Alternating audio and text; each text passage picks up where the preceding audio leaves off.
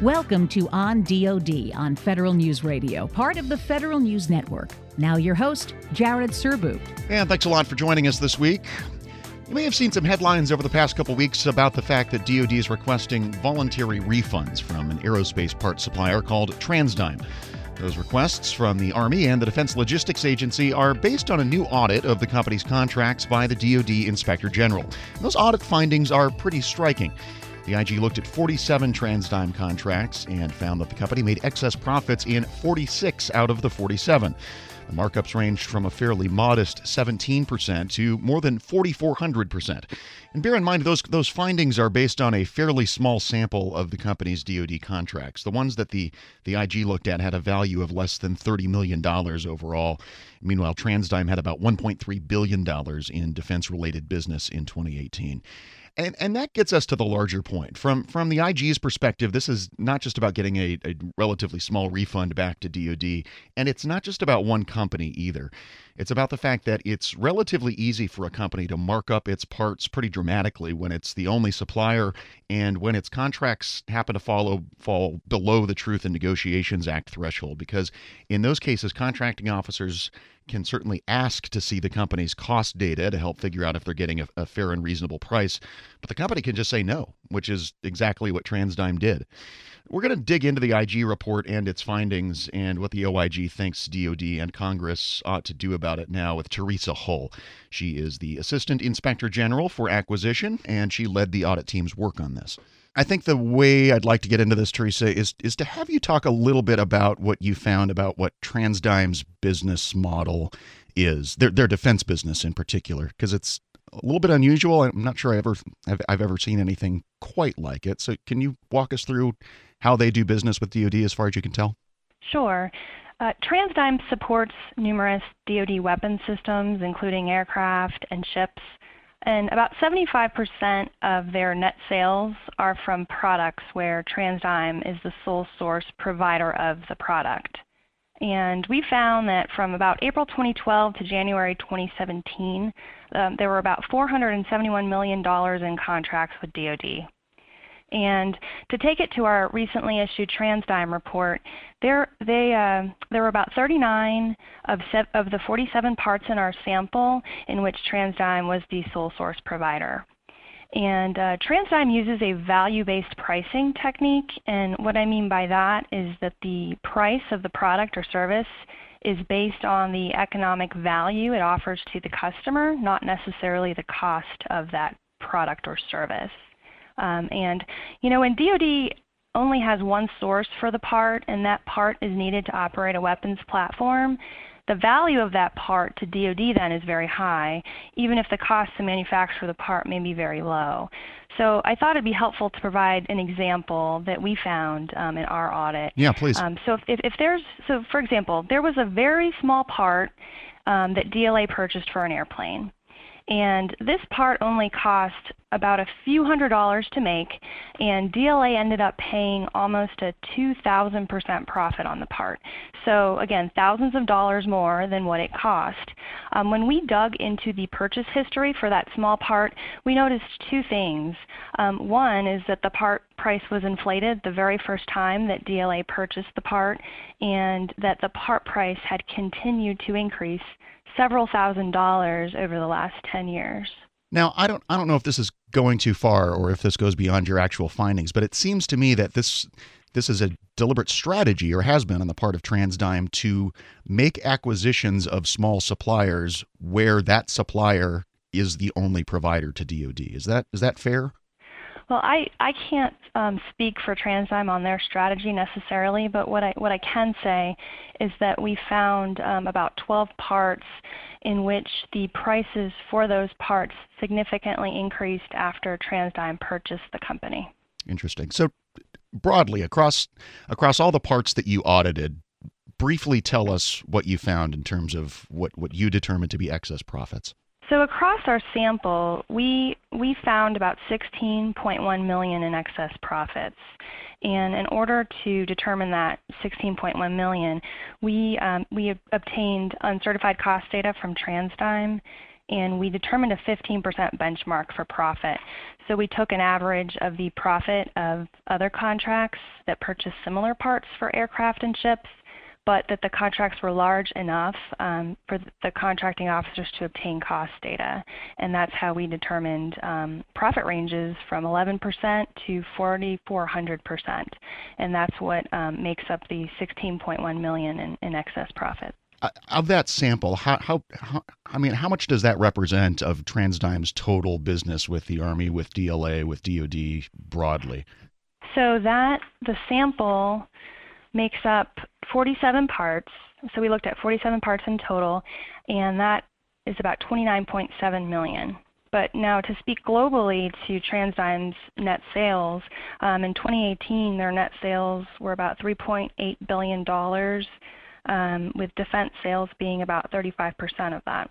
So it's probably not crazy to speculate that there's probably a lot more excess profit than what you were able to detect in your audit.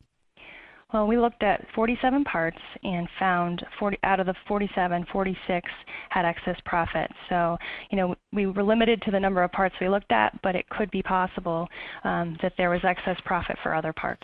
All right, fair enough. So, one of the things that you address in your report is there are actually a bunch of ways that an individual contracting situation can can end up in a scenario where the company does not have to provide either certified or even uncertified cost and pricing data. So, so can you walk us through what some of those, I don't want to call them loopholes are, but what some of those scenarios would be? Sure. Um, so currently, sole source providers and manufacturers of spare parts um, can avoid providing uncertified cost data even when it's requested of them because there are less stringent requirements when small dollar value contracts are awarded and when commercial item contracts are awarded. So when I mean small dollar value, it's um, small dollar contracts under a simplified acquisition threshold. So at the time that we did the audit, um, it was $150,000 was the was the SAT is what they call it, and now that value has increased to 250,000 and um, the TINA threshold or the Truth in Negotiations Act threshold um, was 750,000 and now it's 2 million. Um, also, there's no specific requirement in the Federal Acquisition Regulation or in the Defense Federal Acquisition Re Regulation Supplement that even requires or compels contractors to provide certified or uncertified cost data to the contracting officer when they request it.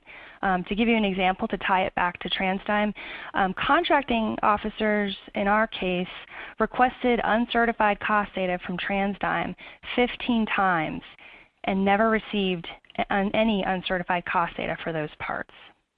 And then I would say statutory and regulatory requirements discourage contracting officers from asking for uncertified cost data.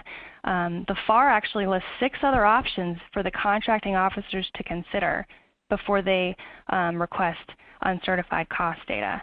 And to take it to the Defense Federal Acquisition, Regulations Supplement, um, they list cost data as the last item to go to when determining price reasonableness for both commercial and non-commercial items. And then when you look at the um, National Defense Authorization Act of 2016, within that um, it was reemphasized that using uncertified cost data should be a last resort when procuring major weapon system um, commercial items. And again, that's after exhausting five other options. And it, it seems, though, that even though there are all these discouragements in the FAR and the DFARS and statute, contracting officers in, in this TransDigm case felt the need to ask for sort of ask for some kind of cost and pricing data anyway. Did, did they talk to you about why they felt that was necessary? Well, they felt it was necessary um, to determine the price reasonableness of the particular part but by implication, it seems like they couldn't determine, or they had suspicions that they were being overcharged. Is that fair? Well, again, I can't speak for the particular contracting officer in that situation. However, they, they did feel the need or they applied their professional um, judgment and discretion to request it. So in, in, their, in their actions and in their determination of what that price should be, they felt that they needed more information. Right. So they, they reached out for it. Unfortunately, in this case, TransDigm didn't provide it in the 15 times that they were asked. And in a sole source situation like this, as the contracting officer, your options are basically either not follow through with the contract and don't get the part you need, or or wait around until for, for cost data that may never come, right? You, you, you really don't have many choices in a sole source situation. Right. In a, in a sole source situation, um, there aren't any market forces or competitive pricing strategy to control pricing. So it ultimately comes down to a situation in which if a contractor doesn't want to provide the cost data, they don't have to. And if the mission need is important enough for that contracting officer to make sure it's not interrupted, then they end up in a situation where they have to purchase the price regardless. One thing I wondered about as I was reading the report is I mean, how did it come to be that almost all of these contracts were below the the TINA threshold? I think there was only one that wasn't. I mean, were they deliberately structured that way to be small dollar value individual contracts, or is it just the nature of buying the kind of parts DoD was buying? Well, it's, it's several factors, and I, I can't speak to whether TransDigm intentionally kept them under the, the threshold or not. But um, there was only one part that was over, and I will say for that part, um, we did find a reasonable profit percentage of 11%, and they did provide some information to the contracting officer. So whether it was intentional or not, I guess I can't say. However, there are, you know, the way the regulations are currently written, if you stay under the threshold, there's a less burdensome requirement to provide information. Theresa Hull is the Assistant DoD Inspector General for Acquisition. She's back with us after a short break, and we'll talk more about the TransDigm report and her office's recommendations to DoD on those sole source cost reasonableness situations. This is on DoD on Federal News Radio, part of the Federal News Network. I'm Jared Serbu.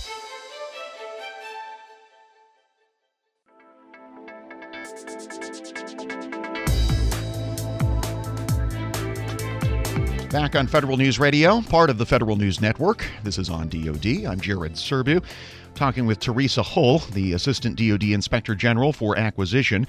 She led the IG's work on a new audit of DoD's contracts with an aerospace part supplier called TransDigm. As we've been discussing, the audit found TransDigm made excess profits on 46 of the 47 contracts the IG looked at, mainly because DoD's contracting officers had no access to the company's cost data, and these are situations where there are no competing vendors. So we're talking about one company here where you found widespread excess profits. What, what we, mm-hmm. based on your prior work, what do we know about how potentially widespread this kind of thing might be? Because, you know, as we said earlier, TransDigm seems to have a sort of unique business strategy as it relates to DoD, but but how widespread do we think excess profits might be in this in these kinds of transactions? So I, I think it's important to point out that we, we first reported concerns with TransDigm in 2006. In fact, we have we had very similar findings in that 2006 report that we do in our 2019 report. Um, and we even have some repeat parts that came up in 2006 and 2019. And um, you know, in, in, in addition to that, over the last 16 years, we have had multiple spare parts pricing audits. In fact, we have about 32 reports, and in those 32 of those 32 reports, in 20 of them, our findings were that they did not determine fair and reasonable pricing.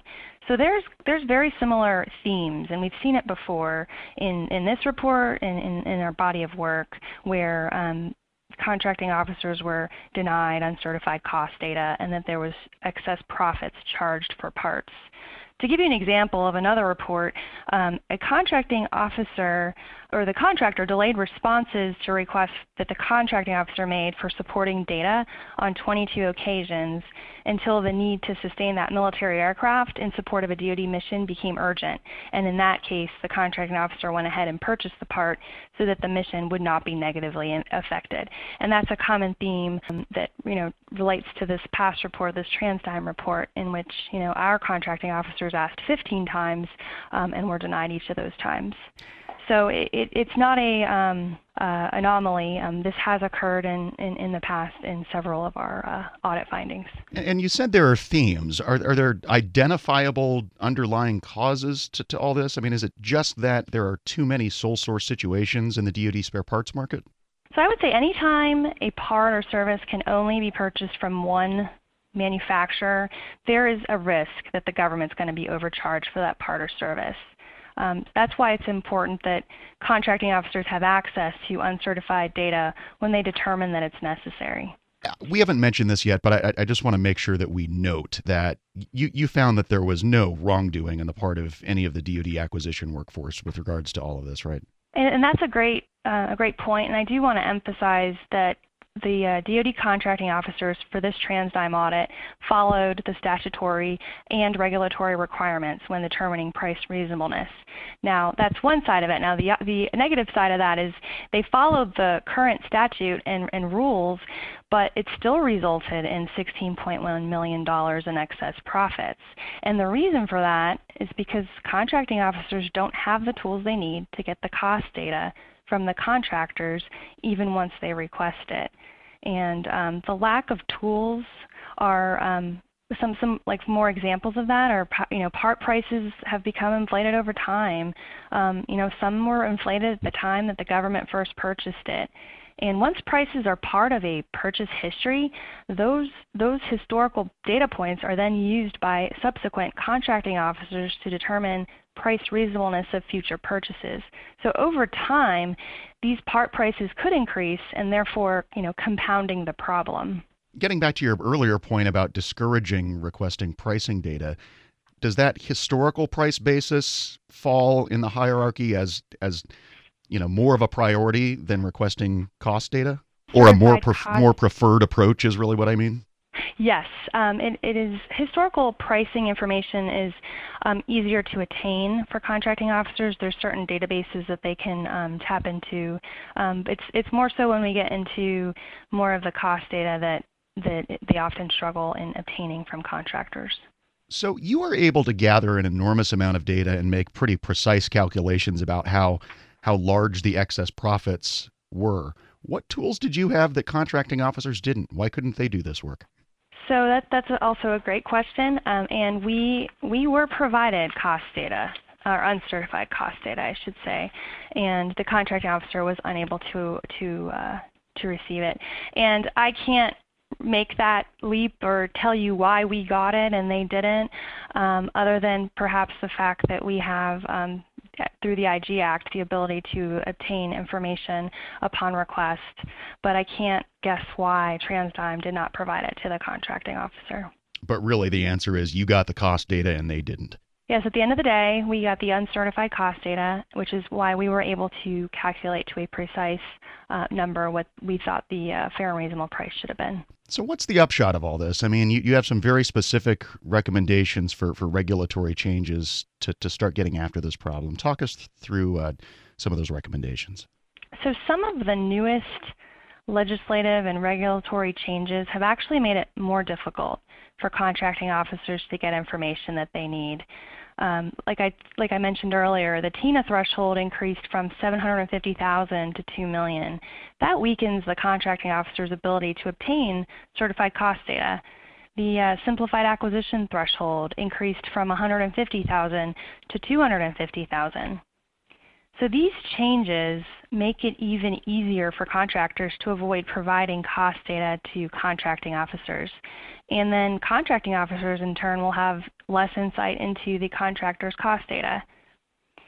So if contracting officers will have to depend even more on the uncertified cost data through some of these higher um, increases in thresholds, and they don't have tools currently available to them to, uh, to um, obtain data from contractors, it puts them in a very, um, it puts them at an extreme disadvantage because they won't, they may not be able to determine whether or obtain the information that they need to, to make decisions. So federal and DoD acquisition policies still do not contain a mechanism that provides contracting officers the ability to obtain uncertified cost data from contractors when they request it. And we, uh, we in this report, we say we, we provide a recommendation that statutory and regular, regulatory changes need to be made to give contracting officers a better chance at obtaining uncertified cost data from contractors you know, when they purchase uh, parts produced or provided, especially from a sole source contractor. And to talk you through one of, one of the recommendations, or the specific recommendation, we, um, we recommended to the Defense Pricing and Contracting Principal Director to examine the, the, U.S. Code, Federal Acquisition Regulation, Defense Federal Acquisition Regulation supplements, and um, to determine if changes are needed in the acquisition process of parts produced or provided from a sole source contractor. So you mentioned the SAT and the TINA thresholds; those would have to uh-huh. be changed by Congress if they're going to be changed. What, you know, out of all the recommendations you made, how much could DoD do on its own? We we make re- uh, recommendations in the report um, for voluntary refunds, um, but really the, the the point that I want to emphasize is that this report is is more than just about getting refunds. It's really about making permanent changes in the acquisition system. So so DoD again has to examine the different portions in the code and the regulations that need to change and to make potentially a legislative proposal, uh, write a legislative proposal to Congress to make some of these changes. And you're right, it's not anything they can do on their own. However, they are in a position to start that conversation for change.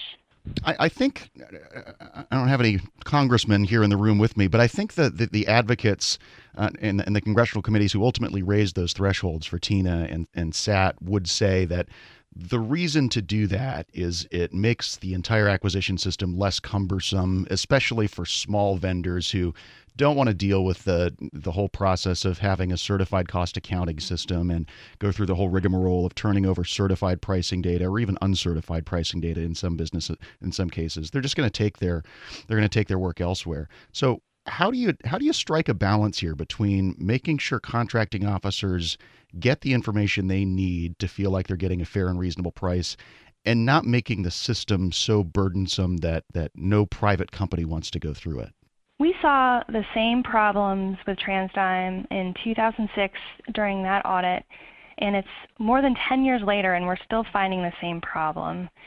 So I guess I pose the question, will we be in the same position in another 10 years if nothing is done um, from the statutory or regular, regulatory framework perspective regarding changes for sole source acquisition environments? you know, the government lacks the tools necessary to obtain information they need.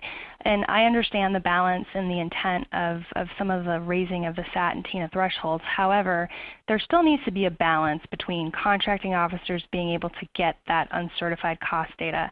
And um, given the most recent project and our, and our body of work in pricing, tools need to be put into place to ensure that those contracting officers can get the information they need to determine if prices are fair and reasonable. You, you said earlier that the one contract you found where there was reasonable profit was a case of, of certified pricing data being provided because it had to be provided because it was over the TINA threshold. But were, were you able to detect any you know noticeable differences in how reliable certified versus uncertified cost data was? Um, oftentimes, the, one of the major differences is the uh, certification of the complete, accurate, and current when um, certified cost da pricing data. So it comes with like an additional memo or, or um, one pager that has that certification on it. But oftentimes we see some of the same information, um, you know, vendor quotes, non-recurring costs, make or buy decisions. Um, a lot of the time the uncertified data may have some of what is provided in a certified package, but we find that the biggest difference is that certification.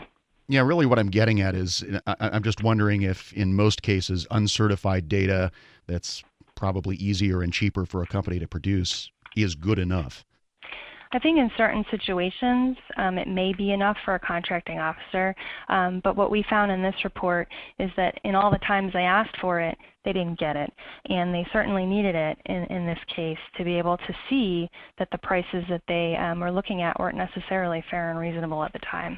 Now it was fair and reasonable based on the information they had but you know, given our review and what we were able to um, obtain, we found again $16.1 million in excess profits. You know, our report you know, highlights voluntary refunds, and a lot of our pricing reports have um, in the past highlighted the voluntary refunds. But this report is about more than just that. Um, change is needed, and again, in, in, our, in our report, contracting officers followed the current statutory and regulatory requirements, and they still resulted in this excess profits. Um, the sole source environment, you know, there aren't market forces or competitive pricing, you know, for companies like TransDigm or TransDigm itself to control the prices. And then the, the, the biggest point is, you know, DoD is is at a point in which they need to determine if changes are needed in the acquisition process, especially in sole source environments, to provide contracting officers with the tools that they need to make the best purchasing decisions for the department. Theresa Hull is the Assistant DoD Inspector General for Acquisition. She joined me to talk about the office's newly released audit on alleged overcharging by TransDigm and the broader issues around cost data in sole source spare parts contracts. We'll post a link to the report at federalnewsnetwork.com slash on DoD. Short break here, and when we come back, we'll talk about what the Marine Corps has been doing to make more of its own spare parts, taking advantage of the latest advances in additive manufacturing. This is on DoD on Federal News Radio, part of the Federal News Network. I'm Jared Serbu.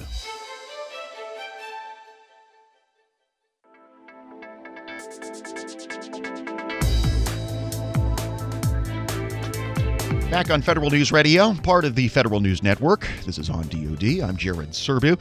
In the first half of the show, we talked about the dilemma DoD's acquisition community faces when it's trying to get fair prices for spare parts in situations where there's only one supplier. But there are also cases where there are zero suppliers in the manufacturing base for a particular part, especially when it comes to older weapons platforms. In situations like that, the military services have been talking a lot in recent years about the potential of 3D printing and other additive manufacturing technologies. The Marine Corps is really doing it, though. The service now has a 24 7 operation at the Marine Corps Advanced Manufacturing Operations Cell, specifically designed to help Marines operating around the world figure out how to 3D print just about anything. Captain Matthew Friedell is a project officer at AMOC. He talked with Federal News Network's Scott Maucione. Additive manufacturing is, is generally 3D printing something uh, layer by layer. So I, I, like to call it 2D, uh, and you just do it on top of each other over and over again. So very similar to how contour lines look on a, uh, a contour map. Is very uh, analogous to how 3D printing is done. Uh, the easiest thing to explain it is, is it's uh, just a hot glue gun uh, that uh, that's used that uh, you kind of just outline the part, fill it in, and then come up and do another layer and outline the part and fill it in. That's actually how it was uh, invented. Uh, I think back in the 80s, the first uh, company to actually say, "Hey, I wonder if there's something about it." He he used a hot glue gun to uh, make a little frog for his daughter, which was pretty neat. So uh, it's it, it's instead of starting with a block of something like whittling a piece of wood and and carving it into what you want, uh, it's starting just from the opposite and starting with nothing and building up everything that you would need to uh, to make your part. So these 3D printers are becoming more ubiquitous throughout not only the Marines but in the military. What are you using these for, and, and how mobile are they at this point? So they're extremely mobile. So our, our smaller ones uh, could fit inside of a briefcase, and you could take them wherever you'd need to go. So very portable and, and very flexible uh, and pretty robust too. You can bang them around and, and set them up, and they can generally calibrate themselves and, and operate. So uh, we use them all over the world. Uh, the Marine Corps generally uses these for prototyping and then end-use parts.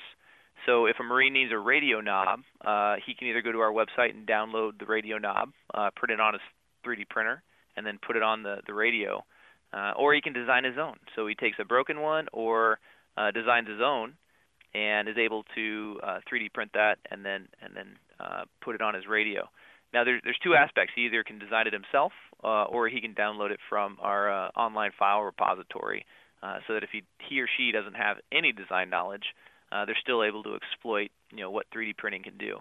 And that's just for you know fixing little bits and pieces of vehicles or or systems. But if a Marine comes up with a new idea for something, if he sees a, uh, a part or a um, uh, some something of a, of a system that they think they can improve on, uh, they can actually iterate.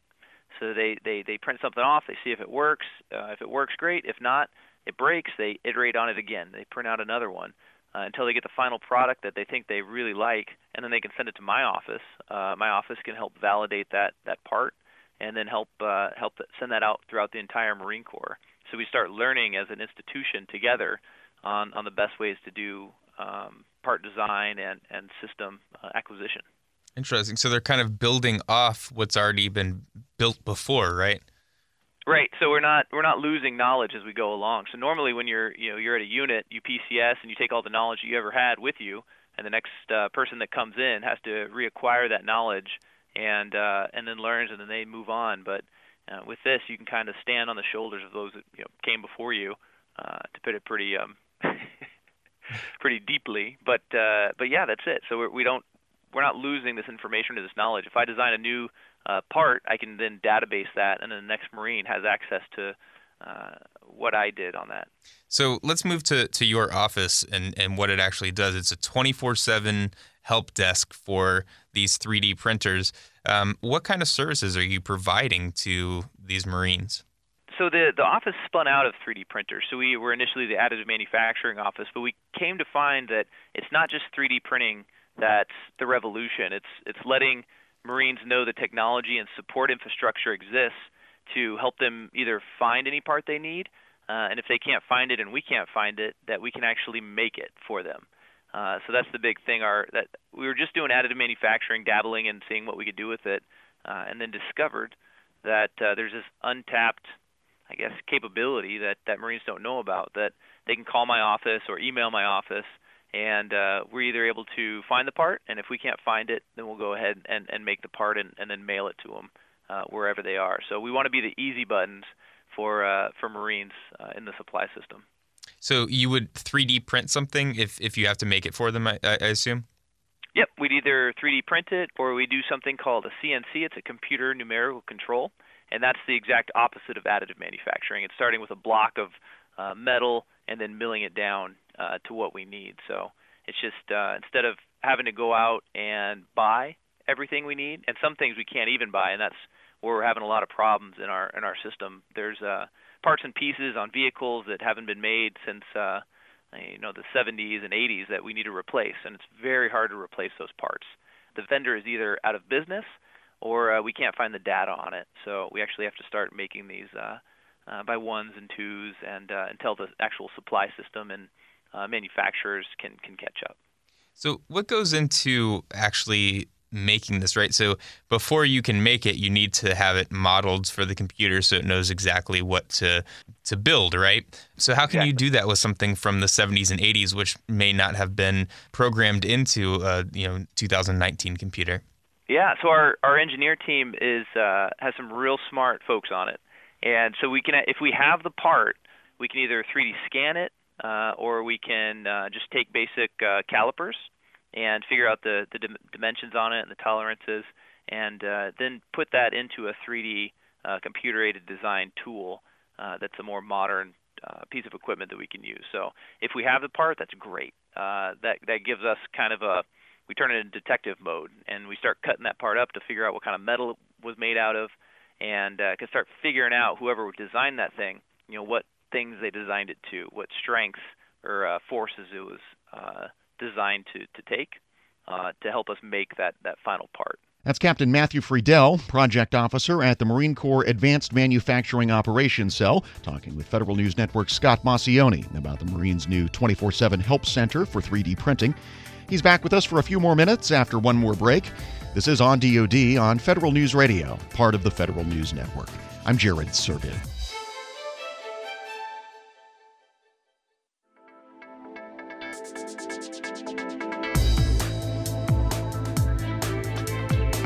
Back on Federal News Radio, part of the Federal News Network. This is on DoD. I'm Jared Serbu. I'm getting back to our conversation with Captain Matthew Friedell, Project Officer at the Marine Corps Advanced Manufacturing Operations Cell, talking with Federal News Network's Scott Maucione about AMOC's around the clock capability to help Marines 3D print just about any item they might need but can't find. So, uh, uh, how big is your office right now, and, and how many people are working there? You have a 24 7 help desk, right? So, that, that must take some serious manpower or at least some late nights. Yeah, yeah. Well, Marines are used to late nights, so uh, so we're excited about the 24/7 aspect of it. Uh, we we have a uh, uh, uh staff NCOs and officers that uh, that are able to help Marines through any kind of parts problem they have. So uh, if a Marine is calls into this help desk, uh, they can either direct them to the uh, the personnel they need to talk to uh, to find their part uh, through traditional supply systems, uh, or we actually start the process of getting the information from that marine to to start that engineering process to figure out if we have the data, uh, and if we don't have the data, do we have access to it?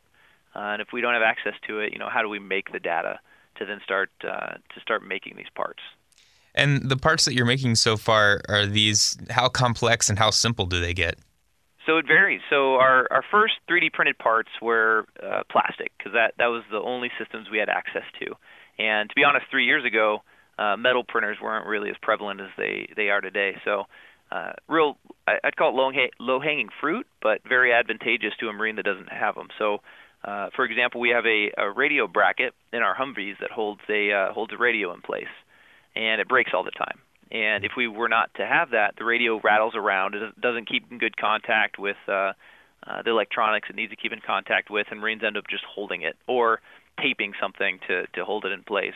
And uh, to order this part, uh, you actually can't order it. Um, there's no way to uh, specifically get that. So a Marine said, "Hey, I wonder if we could actually just start printing these uh, on site," and reverse engineered it, got his calipers out, and uh, put it into the computer-aided design model on the computer, and, and printed one out. And uh, that was kind of like our aha moment that said, this Marine with very basic knowledge of what additive manufacturing can do now solved a problem that existed across the fleet, and the fleet meaning the entire Marine Corps.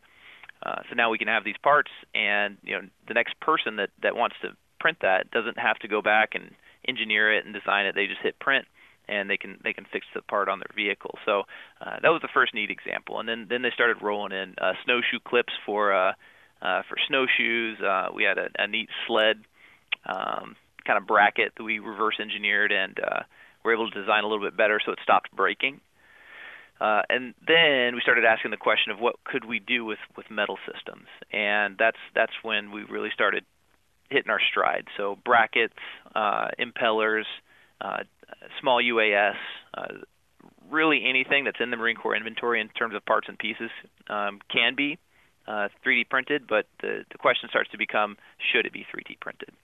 Uh, usually, when, when you go through and 3D print something out of metal, it's uh, it's very expensive because uh, traditional manufacturing processes have been designed around um, very high quantities. If you want to make something, you want to make a lot of them to bring down the cost of tooling and setup for for making that part. So, uh, if we're comparing additive manufacturing uh, directly with traditional manufacturing, uh, additive uh, on the whole is more expensive per part. But if we only need five of them and we don't have to incur the entire cost of tooling setup, uh, that's when AM really starts to shine. So, uh, from plastic parts to metal parts, and we're even starting to experiment with larger structures such as bridges and and buildings and everything like that.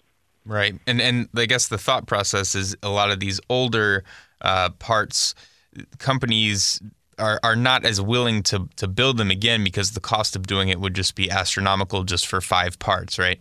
And that's yep, and that's where this this uh, process shines is when the government goes out and says, "Hey, we need you know five of these parts." Uh, companies can go and bid on on making those five parts, but in general, it doesn't make sense to them because they would have to incur a pretty high cost in terms of setting up for tooling and and manufacturing them. So uh, sometimes these bids go unanswered, and the government is in want of five, you know, uh, water pumps for a vehicle that was made back in the 70s, and uh, but nobody can either can make them or there's no profit for them to to make them. So uh, the trucks that need those water pumps then then sit broken uh, for a while. So that that's a real neat use case for uh, injecting additive manufacturing. Now, when it comes to actual licensing of these sorts of products, I mean, right now you're you're using uh, products that are mostly uh, uh, obsolete, right? So, um, mm-hmm. is that an issue that you have run across yet, or uh, something that you're keeping in mind? Absolutely. So, so our strength resides in our industrial base as a nation, and so protecting OEMs' intellectual property and their data and what they have is is key to our success as uh, as a warfighting organization and as a nation. So we we started out with that in mind.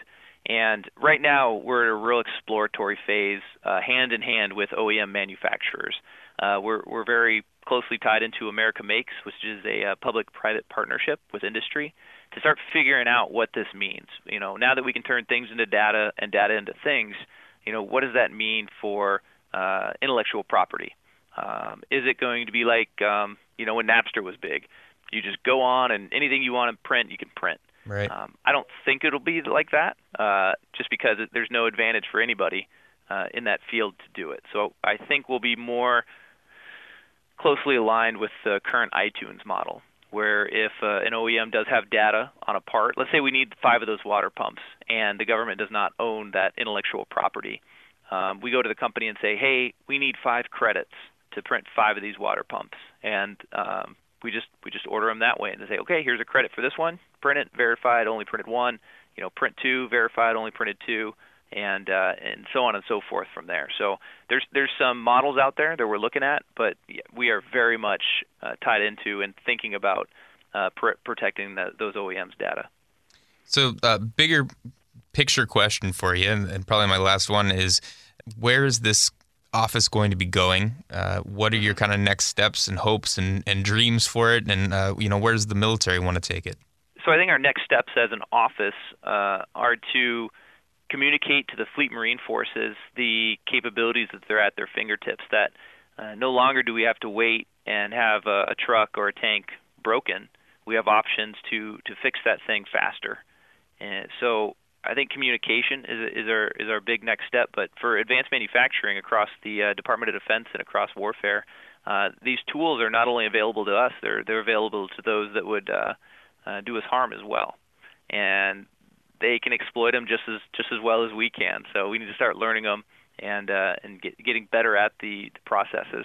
Uh, I don't think we want to be overcome, you know, by uh, by our adversaries, and uh, and fixing our, our trucks and our systems faster uh, will be of benefit to us. That's Matthew Friedell, Project Officer at the Marine Corps Advanced Manufacturing Operations Cell, talking with Federal News Network's Scott Maucione.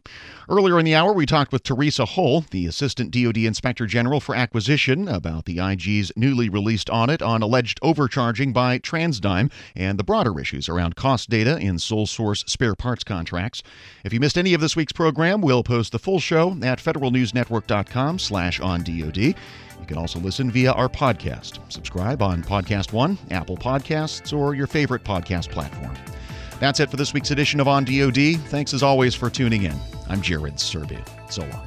You've been listening to On DoD on Federal News Radio, part of the Federal News Network. Tune in Wednesday mornings at 11 or subscribe to this show on iTunes or Podcast One.